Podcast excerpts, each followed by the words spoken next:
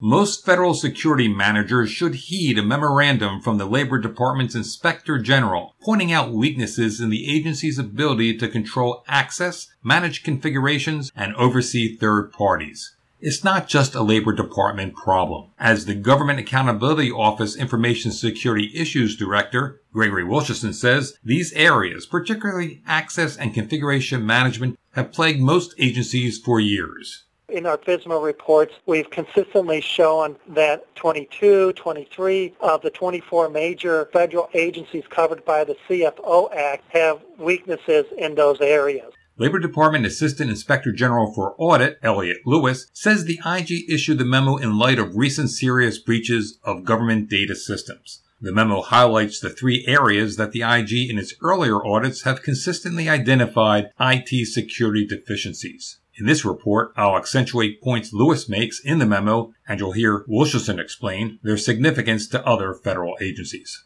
On access control, Lewis says the Labor Department should increase its use of personal identity verification or PIV cards as means of authentications to access computers. Doing so, he says, would have prevented unauthorized access to Labor's computer networks by 11 former employees who had active accounts. Until the past few months, many federal agencies have been laggards in using PIV for computer access.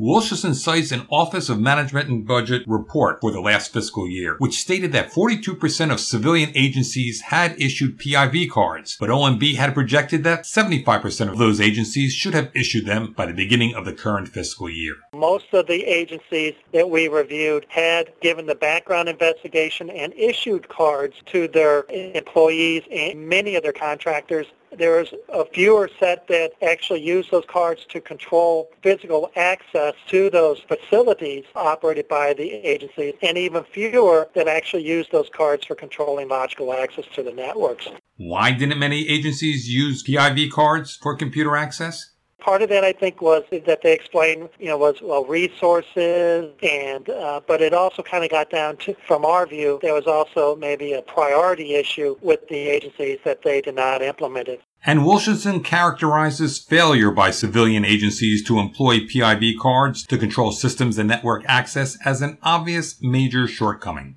OMB has indicated implementing that control could be useful in thwarting up over half of the intrusion attempts on federal agencies. That's a, pretty important control that agencies need to implement. Configuration management involves activities required to maintain the integrity of IT products and systems throughout their lifetime. As Assistant IG Lewis maintains, configuration management is a recurring problem at the Labor Department for the past five years. One example Lewis cites at Labor, the lack of process for the timely and secure installation of software patches. Out of 20 specific deficiencies identified in a Labor Department IG audit earlier this year, seven were within the configuration management control family. Why do agencies throughout government have difficulties with configuration management? Here again is GAO's Wilshusen agencies may not have disciplined processes which they implement consistently over time, you know, to make sure that they're actually following up with their own policies and procedures.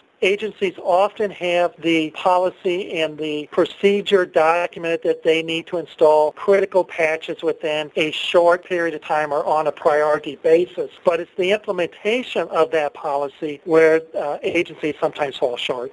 And what's the consequence of not following through on that policy? U.S. CERT back in April, I think it was, issued a technical alert that stated that up to 85% of the successful intrusions could be thwarted if agencies or organizations would adequately mitigate the top 30 targeted high-risk vulnerabilities. And so focusing on those uh, and making sure that patches, particularly those that have been deemed to be critical in nature on a priority, timely basis is one of the steps that agencies need to take. And yet they seem to be having difficulties in implementing those patches in a timely manner. The third security deficiency afflicting the Labor Department is third-party oversight. Simply monitoring service providers the department contracts with to assure their systems have proper safeguards in play. In Lewis's memo, third-party deficiencies identified at the Labor Department include failure to assure proper access controls are in place, improper use of shared accounts, system security assessments not being performed, and untested contingency plans. Wilshusen says the inability of federal agencies to properly provide third party oversight has nothing to do with the lack of money.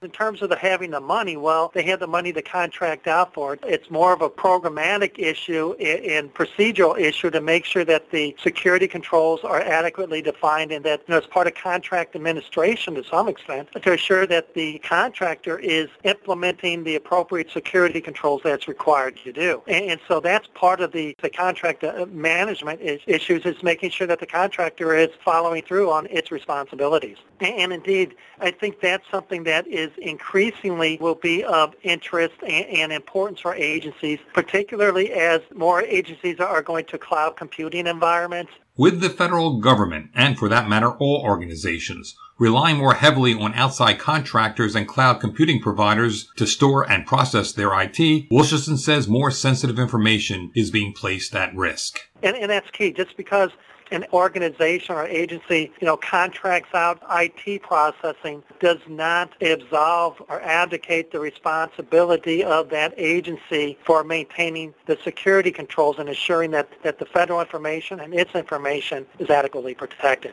As Lewis concludes in his memo, and Wilshusen would surely agree, that the Labor Department and all federal agencies moving forward must focus on efforts to enhance their information security programs to ensure the confidentiality, integrity, and availability of information systems and data. For Information Security Media Group, I'm Eric Chabrow.